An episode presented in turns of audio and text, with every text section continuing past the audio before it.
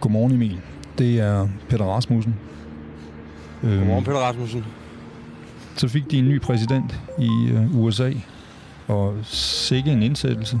Sådan, det er jo helt nyt at se en amerikansk præsident, uden at man samtidig skal høre på trusler og løgne og selvforherligelse. Og så var der ovenkøbet poesi med i den her omgang. Ja, vi er alle elvilde. ja, men det er jo så også det, man spørger sig selv om. Er verden nu repareret? Eller har den bare fået en lidt flottere indpakning? Altså, du lyder, øh, du lyder lidt øh, kortåndet. Hvad, hvor er du egentlig henne? Jamen, jeg går lige nu på noget, der hedder New Jersey Avenue, som fører op mod Capitol Hill. Og det var fordi, jeg tænkte, at øh, du skulle have en dugfrisk rapport om, hvordan der egentlig ser ud her i Washington. Så hvis der er lidt larm omkring mig, så, øh, så er det simpelthen fordi, at jeg bogstaveligste forstand er ude i, i marken, so to say. Og hvordan ser det så ud, Emil? Jamen lige nu og her, der ligner det egentlig lidt mere sådan en, øh, en, pulserende, en pulserende morgen i Washington, end det har gjort de andre dage. Jeg ser en, nogle vejarbejdere, der går rundt med store hjelme på, øh, nogle jogger, der er ude at løbe, og så en masse biler. Øhm, og så er der selvfølgelig også alt det her store soldat og politi, øh, og både der er stadigvæk alarmberedskab, som jeg også har beskrevet tidligere, der får den her by til at ligne noget fra en krigszone. En, øh, en fuldkommen belejring af Washington, som jo så også gjorde, at der altså ikke var nogen, hverken Proud Boys eller Boogaloo Boys eller konspirationsteoretikere eller nogen andre Trump-fanatikere, der i går fik gode idéer. Emil, kan du ikke øh, prøve at finde et sted, hvor der er lidt mere læ? Der er altså meget larm, og så kan jeg jo så lige, i, mens du gør det, sige, at vi er gået i gang med podcasten Ring hjem Emil. Journalist Emil Jørgensen er i øjeblikket i Washington for at dække indsættelsen af USA's 46. 20. præsident, Joe Biden.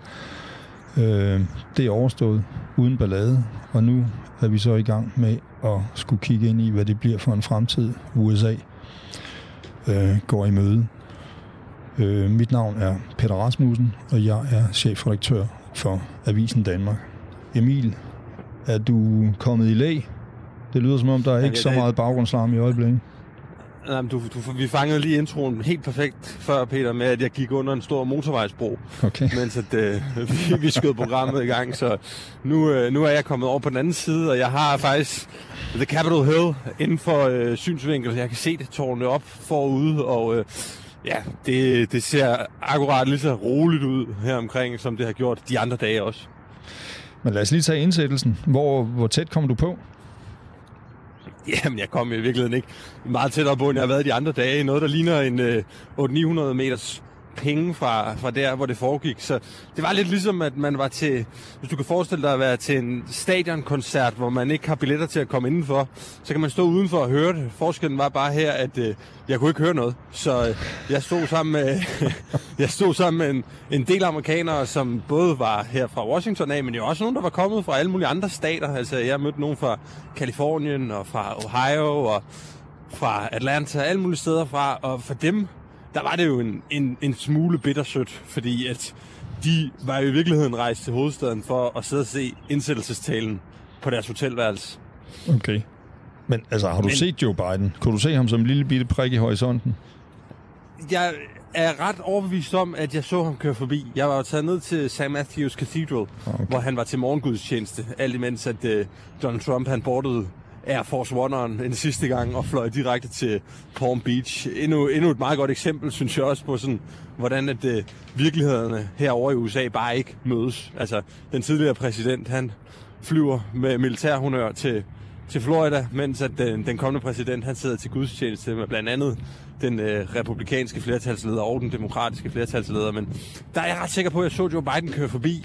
Og jeg vil lige sige, før jeg får talt det helt ned og være herover, så var det en, en stor oplevelse øh, og en, en vild stemning, der var omkring de folk, der så var her, fordi lettelsen, lykken, den stod altså malet i de her amerikaners ansigter. Det var tydeligt. Det, det lød, det, der blev snakket om en, en ny dag i Amerika, en ny start, øh, næsten som om, at man var vågnet op fra fire års mareridt. Og det er jo også det, Joe Biden han ligesom kører igennem på i sin tiltrædelsestale, at nu skal USA heles, og alle skal være venner igen, og vi skal, vi skal alle sammen være sammen, og, og, og de brudte aftaler med udlandet skal, skal heles igen. Øhm, men kan vi ikke lige bare holde et øjeblik ved hende, der læste sit digt op? Amanda Goman, tror jeg, hun hedder. Kan det passe? Ja, jo. 22 år gammel. Hun er jo blevet en megastjerne lige pludselig på et døgn. Øh, topper hun jo både Instagram og Twitter og øh, Facebook er hun også blevet kæmpestor på. Øh, hvad, forklar, hvad, hvad var det, hun ramte, øh, som, som Biden måske ikke ramte lige så rent, men øh, hun er i hvert fald blevet stor. Kan du, har du nogen forklaring på det? Jamen, jeg tror i virkeligheden, at hun var altså det her fuldkommen rene eksempel på, hvad kultur betyder politisk, og hvad det er for en kultur, vi har savnet i det hvide hus. Mm. Og når jeg siger vi, så er der jo en klar markør her på, at det er sådan nogen som os i Europa. Det er sådan nogen som os, der håber på, at USA kommer til at ligne lidt mere sig selv, end det har gjort de sidste fire år. Og så er det så nogen som mange af de amerikanere, der bor her i Washington, som er lidt mere... Øh, jeg er sikker på, at nogle af de Trump-støtter, jeg har mødt på min rejse rundt omkring i landet her, vil kalde dem højrøvede, mm. øh, arrogante. Men det, det er jo lige præcis sådan et, et, et abstraktionsniveau, som hun ramte, som som hele verden de hungrer efter, eller i hvert fald hele den verden, som, som har været trætte af Trump. Og du har ret i, hun er blevet en, en megastjerne på øh, ekstremt kort tid. Jeg tror nærmest ikke, der findes den toppolitiker i USA, lige fra Hillary Clinton til Michelle Obama til alle mulige andre, der har tweetet om hende, at hende her, hun bliver præsident i år 2034. Okay. noget af det, hun siger, nu skal jeg nok lade være med at rode mod noget skoleengelsk her, men hun, øh, det, hun slutter med at sige, at der er altid et lys, hvis vi bare er modige nok til at se det. Hvis vi bare er modige nok til at være det. Mm, det er meget smukt. Det er, en, det er en flot salut i hvert fald. Men altså, ja. det, øh, det løfter jo ikke øh, byrden fra Bidens skuldre. Det er noget af en opgave, han, han går ind til. Ja, det, det er jo lige netop det, Peter. Det gør det ikke, og det er det, som vi også i medierne, tror jeg, skal være ekstremt opmærksom på, at en ting er ord, en ting er sprog, en ting er taler og politisk stil. Og det er jo noget af det, som, som mange amerikanere allerede nu er utrolig glade for, at de får med Joe Biden. Altså, de får noget, der lyder lidt mere præsidentielt. De får et kor omkring Joe Biden, som lyder lidt mere præsidentielt. Altså, udover hende, den unge digterkomet, så var det jo også stjerner som Lady Gaga, Jennifer Lopez, Justin Timberlake, John Legend, alle mulige amerikanernes største pop. Ja, Garth Brooks også. Så, altså, hvis vi spoler tiden fire år tilbage til Donald Trumps indsættelse, så var det Three Doors Down. Der var det eneste, han kunne logge ud.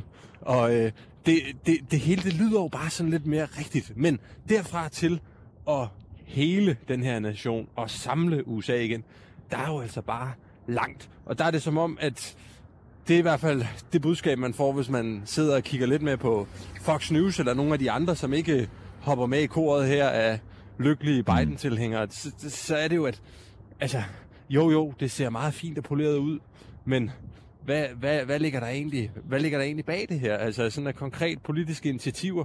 Og der har vi måske alle sammen fået, altså, der har Trump måske i virkeligheden sunket alles forventninger i medierne så meget, at når Bidens nye pressesekretær gør noget så simpelt som faktisk at holde et pressemøde, hvor hun fortæller om Bidens politik, så er alle vildt begejstrede. Mm. Altså, det er som om, at forventningerne til, hvad den nye præsident han skal og kan, det er jo nærmest bare, at han kan formulere en nogenlunde øh, øh, høflig og ordentlig tale. Og hvis man kigger lidt mere på, hvad han rent politisk har haft gang i, så havde han jo også en travl første dag. Og det, det som han gjorde der, det bliver i hvert fald i Trump-delene af USA ikke tolket som noget, der var at forene nationen. Det var nærmest mere bare at altså, tage livet af, af, af alt det, Trump han havde kæmpet for. Altså, Eller i hvert fald meget af det. Altså melde sig ind i WHO igen og øh, det var melde, melde, Eller hvad, hvad tænker det var du at melde sig ind i... Jeg, jeg tænker præcis på det. Altså øh, et, et lidt et, et, at stikke til America First-ideen, som Donald Trump jo blandt andet solgte på at melde sig ud af Paris-aftalen, det er også, at han, øh, altså Flux, har stoppet øh, bebyggelsen af muren til Mexico. Uh, build that wall, mm. som var Trumps signaturløfte i 2016. Det blev fra i går bremset af Joe Biden.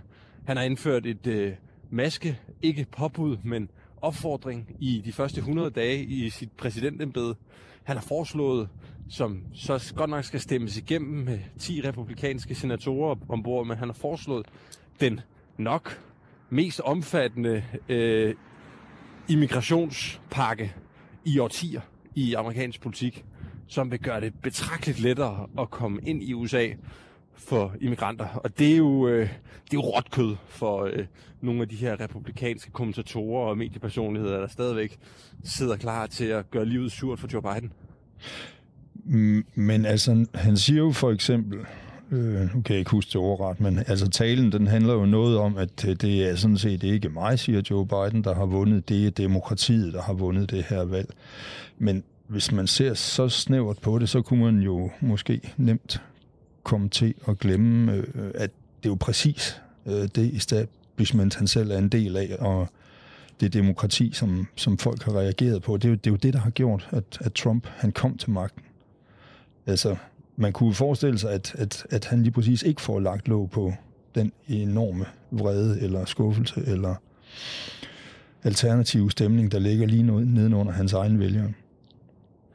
Det, det er nemlig helt rigtigt, Peter, og det, det er i hvert fald den store test, der kommer af Joe Bidens administration nu, om de har forstået lektionen. De har lært noget af de sidste fire år, fordi når jeg sådan summer lidt omkring folk her i Washington, hvad der jo er en demokratisk højborg, det er ikke mange republikanere, der bor her, Nå. og jeg kigger lidt i, i aviserne herover og jeg læser lidt mediepersonlighederne på Twitter og ser de der forskellige tv-kanaler, så er der jo en udbredt følelse af, at det gode har sejret over det onde. Mm. Og jeg tror også, uden at jeg sad og så hele jeres dækning derhjemme på TV2 og DR1, så kunne jeg forestille mig, at der var en lidt mere øh, patriotisk stemning, eller øh, der også i danske medier måske nogle gange florerer lidt den her fornemmelse af, at vi, vi er glade for, at Joe Biden har vundet, og det er lyset, der har sejret her. Hun sagde, du, vi, vi indledte jo den her podcast med at snakke om digterkometens sammenligning med, at nu skulle vi vise lyset. Og man, man er også bare nødt til at prøve at sætte sig ind i, hvad, hvad er det for et signal, man sender til de 74 millioner amerikanere, der har stemt på Donald Trump?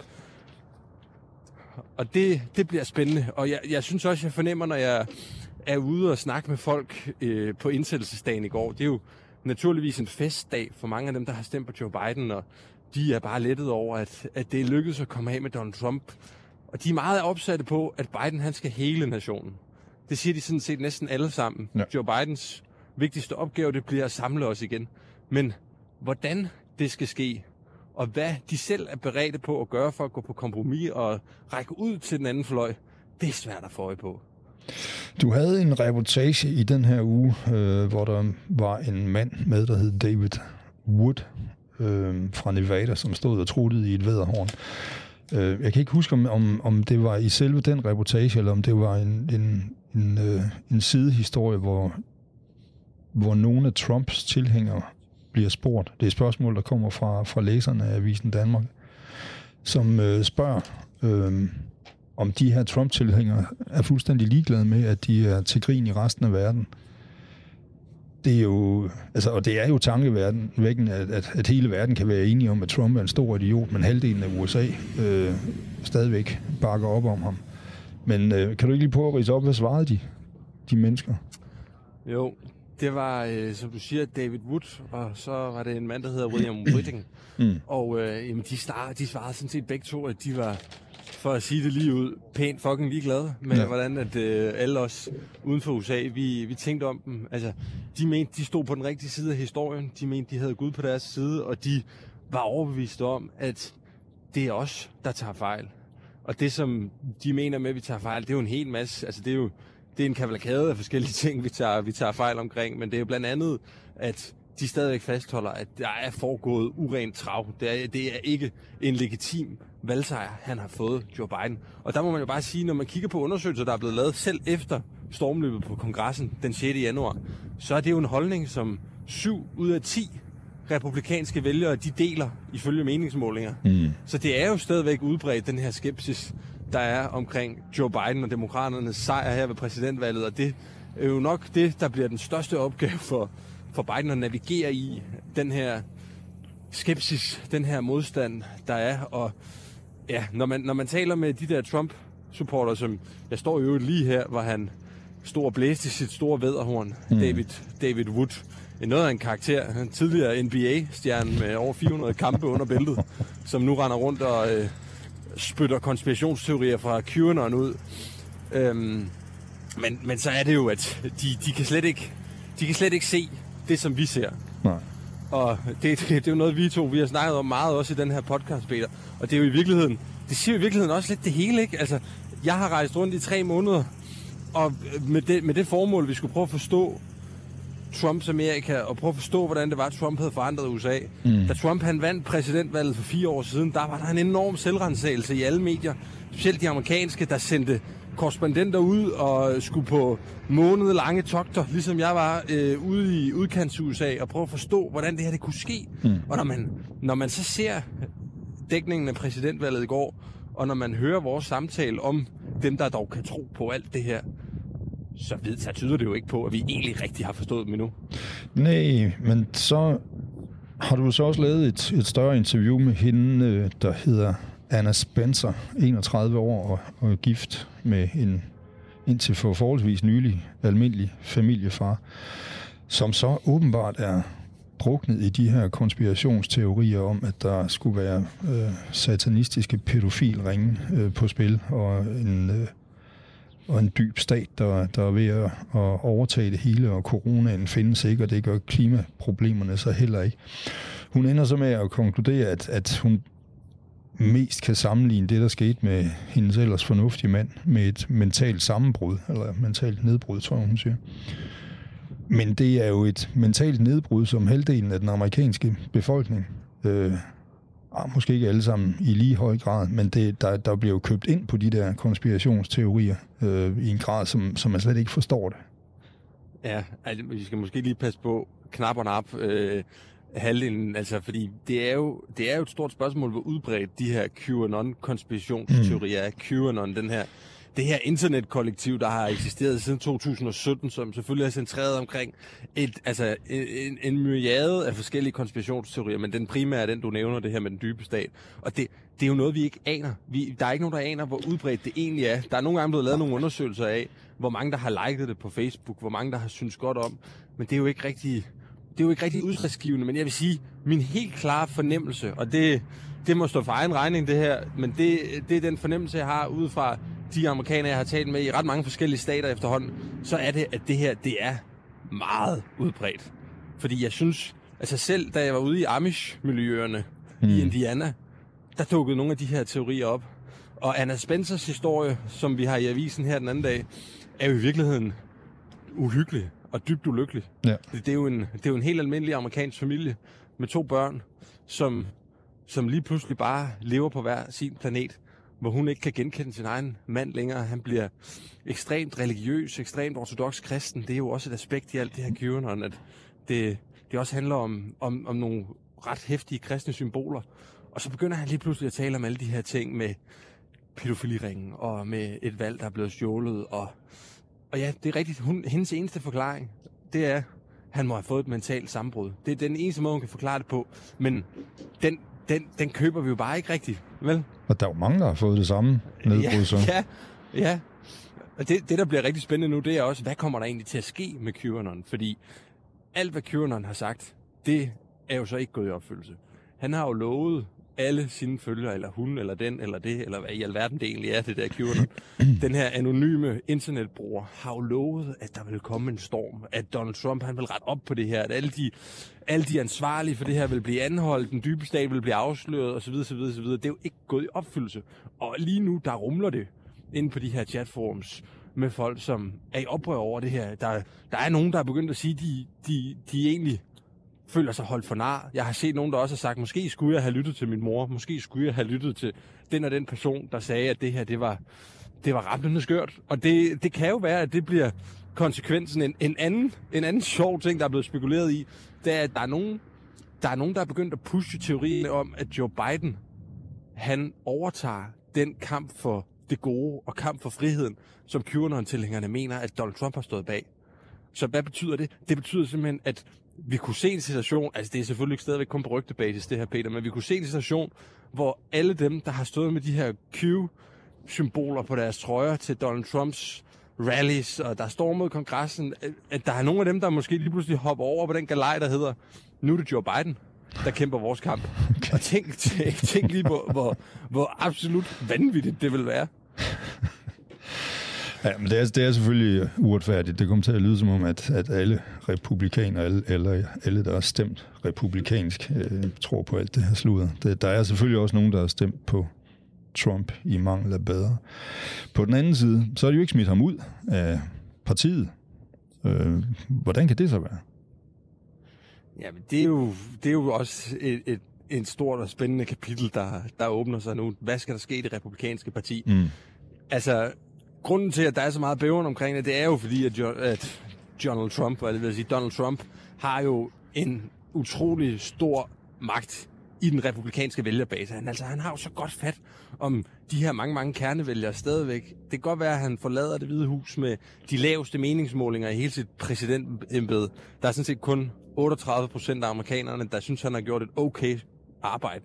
Men blandt kernevælgerne, blandt basen, blandt de amerikanere, som han fløj hjem til i går på Palm Beach i Florida, der er han jo, der er han jo mere end en præsident. Altså, han er jo, han er jo en held. Han er jo nærmest en messias for mange af dem. Mm. Så derfor så er det, altså, det er ikke særlig lukrativt sådan stemmemæssigt, hvis man er republikansk præsidentkandidat, hvis man er republikansk toppolitiker, og tage afstand fra Donald Trump. Og det er jo derfor, at det har taget dem så mange år, og det er derfor, det har taget dem så lang tid, at vi skulle helt herud, før at der var nogle af de republikanske ledere, der turer og tage afstand fra Donald Trump. Og selv nu står vi jo stadigvæk i en situation, hvor for eksempel Lindsey Graham, øh, rep, øh, republikansk senator og Donald Trumps betroede ven, startede med at stå meget øh, polemisk efter stormløbet og sige ind i kongressen, I'm out. This is, it's been a hell of a ride. Now I'm out. Øh, men som så nu alligevel står og forsvarer Donald Trump mod den her rigsretssag. Ja. Så på rygtebasis, så, øh, så, så går Donald Trump og pynser på, altså måske og skal genopstille, eller skal have nogle af sine børn. Der er for eksempel rygter om, at Ivanka Trump, hun skal, hun skal prøve at blive Floridas næste øh, guvernør. Og så er der også rygter om, at Donald Trump kunne finde på at starte sit eget parti. Der mm. er blevet nævnt nogle rygter om et parti, der skulle hedde Patriot Party. Okay. Patriotpartiet. og det, er jo, det var i virkeligheden lidt det, som jeg tror, Tim Foley, vores øh, grænsemilitsven fra Arizona, han, øh, han også sagde allerede dagen efter stormløbet på kongressen, det republikanske parti er færdigt. Vi er færdige med det republikanske parti. Så enten kommer der et nyt tredje parti, vi kan stemme på, eller også så kommer der et oprør. Det var det, han mente. Men ja, det time will show. Time will show, men det er lidt sjovt, at selvom vi nu har fået Biden sat ind, hvor han skal være, så, så er det stadigvæk Trump, vi, vi kommer til at hænge fast i. Der er bare sådan flere farverige modherrer i ham. Men nu er det jo så Biden, der skal, hvad er det, det siger, preserve, protect and defend the Constitution, ikke? Øhm, og han er jo, som vi snakkede om før, øh, en del af det, man kender i forvejen. Men det er hans vicepræsident jo ikke. Hvordan, hvordan bliver hun modtaget derovre? Ja, men hun, hun bliver modtaget med al den sådan, begejstring øh, og al den, al den, den form for nybruds øh, forelskelse, som, som Joe Biden han ikke kan frembringe i folk. Okay. Når jeg snakker med, med amerikanere her i Washington, så, og, og specielt når jeg snakker med afroamerikanere her i Washington, så, øh, så er det stort. Det er kæmpestort. Øh, ikke, ikke alene det med, at hun er er den første øh, afroamerikanske vicepræsident, men, men først og fremmest, at hun er den første kvindelige vicepræsident. Og det, det har godt nok også taget mange år, før vi er kommet dertil. Og øh, det siger noget om, når der på et eller andet tidspunkt kommer en, en præsident, øh, som er kvinde, og det kunne jo sagtens, sagtens tænkes, at det bliver Kamala Harris. Mm. Øh, den ældste præsident i USA's historie, er lige blevet indsvoret i går. Han, øh, vi har snakket om det tidligere, om han, om han er i fysisk forfatning til det her, det her arbejde. Jeg synes, han har, jeg synes, han har modbevist os i sin, i sine taler her, øh, både i går og også efter, at han er blevet udnævnt som præsident. Jeg synes, han har virket sikker øh, og takfast i, i både stemmeføring og, og, og gangart på vej ind og ud af scenen. Oh, men, men fire, derfor fire år er det, lang tid i den ende af ja, skalaen, ikke? Det er det nemlig.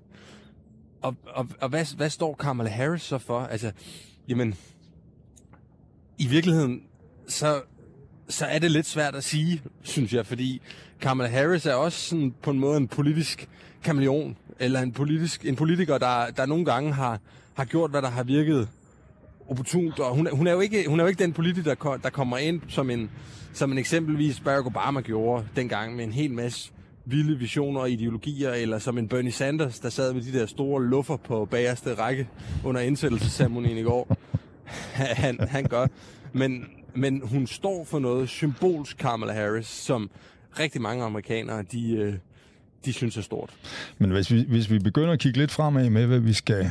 Altså, du skal jo snart hjem deroverfra, men, og jeg ved ikke engang, om, om vi rigtig kan nå at lave mere, men hvis vi kunne, så kunne man jo godt prøve at finde en folkelig reaktion på, på vicepræsidenten Kamala Harris. Ja, det kunne man sagtens. Øhm, hvis vi skal bevæge os i det her aktualitetsspor og, og, og blive ved med at og, og cykle efter reaktioner på, på præsidentvalget, så, så er der to oplagte vinkler, som jeg ser det. Den ene, det er den her med Kamala Harris, den mm. første kvindelige vicepræsident. Hvordan, hvordan har amerikanerne det egentlig med det?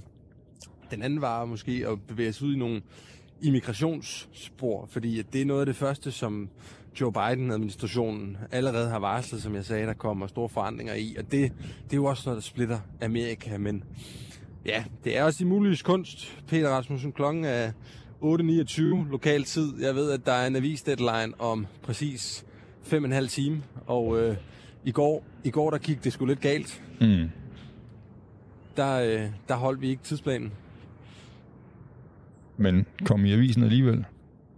Ja, det kom i avisen alligevel. Jeg tror, der var en printcentral, der var pænt træt af os, men, ah, okay. øh, men bortset fra det, så, så, kom det, så kom det i avisen, og det, det kunne det også godt gøre igen. Øhm, der er to dage tilbage herovre, inden jeg flyver hjem, øh, og jeg har, jeg har en ting på bloggen, og det er, jeg mødtes med Esben Lunde Larsen i går, den ja. tidligere venstreminister, som øh, nu arbejder for verdens største øh, tænketank på miljøområdet herovre i Washington.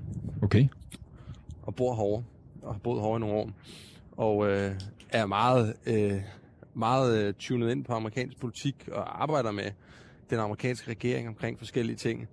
Har rejst herover i mere end i, i rigtig, rigtig mange år. Og ham, ham havde ligesom den der store perspektiverende snak omkring, hvad er det, vi har vidnet her de sidste fire år, og hvad... Har han boet der siden han stoppede som minister, eller hvad? Han har boet herovre i to år. Okay. Øh, ja, det er en vi, mulighed. Vi har et stort interview med ham også, men øh, der er jo ikke nogen, der siger, at man ikke kan få det bedste fra begge verdener. At øh, vi kunne forsøge at lave en, en reaktionshistorie på Kamala Harris i dag, og så kunne vi slutte af med Esben Lunde, men det, det jeg er i tvivl om, det er, er han, er han den rigtige måde at forlade USA på? Ja, det, er det, jeg, det, det er jeg ikke i tvivl om, at det er han ikke. Altså, jeg, jeg synes... Øh, jeg synes, øh, jeg synes, det vi mangler, det, det er sådan noget, der, der, der griber lidt ind i fremtiden, og måske også giver et bud på, om, om, om, om man kan hele det, som vi forestiller os. Altså når man sidder og ser den der præsidentindsættelse, så er det jo sådan lidt ligesom at spole tiden tilbage til nærmest Ronald Reagan, ikke? Altså en gammel, en gammel hvid mand i spidsen for det hele, og så, så, så kører det. Men der er jo lige præcis brug for en understrøm til at samle den underliggende frustration op, og det kan godt være, hun kan det. Noget tyder på det, øh, men det kunne da være rart at få nogle bud på fra, altså fra amerikanerne. Når nu du er derovre, så kan vi jo altid snakke med gamle eks-minister fra Danmark bagefter. Ja, jeg tror i hvert fald, der er en mulighed for, at Kamala Harris hun kan samle noget af den progressive venstrefløj op, ja. som ser det som et klart kvalitetsstempel, at vi har altså, at vi sætter nye standarder for repræsentativitet, som jo er det, hun, som er det, hun gør ved at være den første kvindelige vicepræsident. Ja. Men vi skal bare være klar over, når vi laver det her her, vi får jo ikke reaktionerne på, hvordan at nationen kan samles igen fra alle dem, der er uenige Nej, det er med klart. demokraterne. Det er klart. Men hun er, jo, hun er jo, som du sagde tidligere, hun er jo et nybrud. Hun er, hun er noget af det mest ny, der er sket. Altså, det er jo ikke en 78-årig præsident, der står for nybruddet. Han står bare for, at vi slapper af med Donald Trump. Ja. Men øh, det lyder lidt som om, at, øh, at der er en plan. Øh, I hvert fald øh, oplever jeg et øh, redaktionelt ønske om, at vi øh, skal have Kamala Harris i avisen i morgen. Men må jeg altså bare lige spørge, nu, øh, nu fik jeg kridtet banen op før. Vi har, vi har et ur, der tækker ned, fem og en halv time. Det er en øh, sådan rimelig nedlukket by stadigvæk. Du ja. kan jo høre, at jeg går rundt her. Hvad, hvad, hvad kunne du godt tænke dig at se i morgen? Altså, hvad er succeskriteriet for den her historie? Succeskriteriet er, at vi får nogle amerikanere i avisen. Altså, du, den, den historie, du lavede i... Det er i dag, du har den med, hvor du har 10 øh, amerikanere. Kæmpe, kæmpe voxpop. kæmpe vokspop, men altså øh, enormt fedt serveret, og altså det, og det er, jo, det er jo fedt lige præcis at få de der amerikanske holdninger bare sådan helt øh, råt, øh, uden at det er puttet ind i en hel masse analyser og sådan noget. At det, det er bare Avisen Danmark, der taler med amerikanere på gaden. Det virker. Og jeg synes bare, at øh, emnet for de næste sådan helt spontane og øh, altså frontale samtaler, det skal være Kamala Harris. Det er forstået. Det er en aftale, Peter. Og så, øh, så gemmer vi øh, al den, den, den vilde eksperimenterende gonzo-journalistik. Det laver vi på et andet tidspunkt, ikke? Det gør vi. Men vi er også kommet så langt nu, Emil, at øh, vi skal til at runde af. Så øh, med mindre, at du har et eller andet, du lige skal nå at have med. Oh, ej, jeg har meget på hjertet. Jeg synes, der er sket mange ting i år, men det er ikke noget, der er så vigtigt, at vi skal, vi skal forstyrre vores lyttere med det mere. Jeg, jeg kan måske lige her afslutningsvis spørge, er vi færdige med at snakke om USA, eller øh, laver vi en ring hjem, Emil, øh, USA Edition på mandag igen? Ja, vi kører igen på mandag. Jeg kan ikke forestille mig, Ah, okay. at, at, at det stopper her. Jeg tror, vi, vi, er- vi er nødt til at vende tilbage. Der må, der må også komme flere reaktioner fra, ja, fra hele verden på, hvad der skal ske nu. Altså, det er jo sådan, at, at Biden går i gang med nedtællingen på de første 100 dage nu, og det er jo altid spændende at følge med i. Så altså, jeg kunne sagtens forestille mig, at der vil være ring hjem Emil om USA i de næste 100 dage. Men lad os, men lad os, øh, lad os snakke om det, når du kommer hjem. Jeg lukker den her, Emil. Det her, det var podcasten Ring hjem Emil, hvor Emil altså lige nu går rundt i Washington og er en lille smule forpustet. Næste gang vi sender Ring hjem Emil, er han tilbage i Danmark, og forløbig kommer det til at handle om USA. Mit navn er Peter Rasmussen. Jeg er chefredaktør på Avisen Danmark. Vi tales ved, Emil. Det gør vi, Peter. God tur hjem. Tak for det.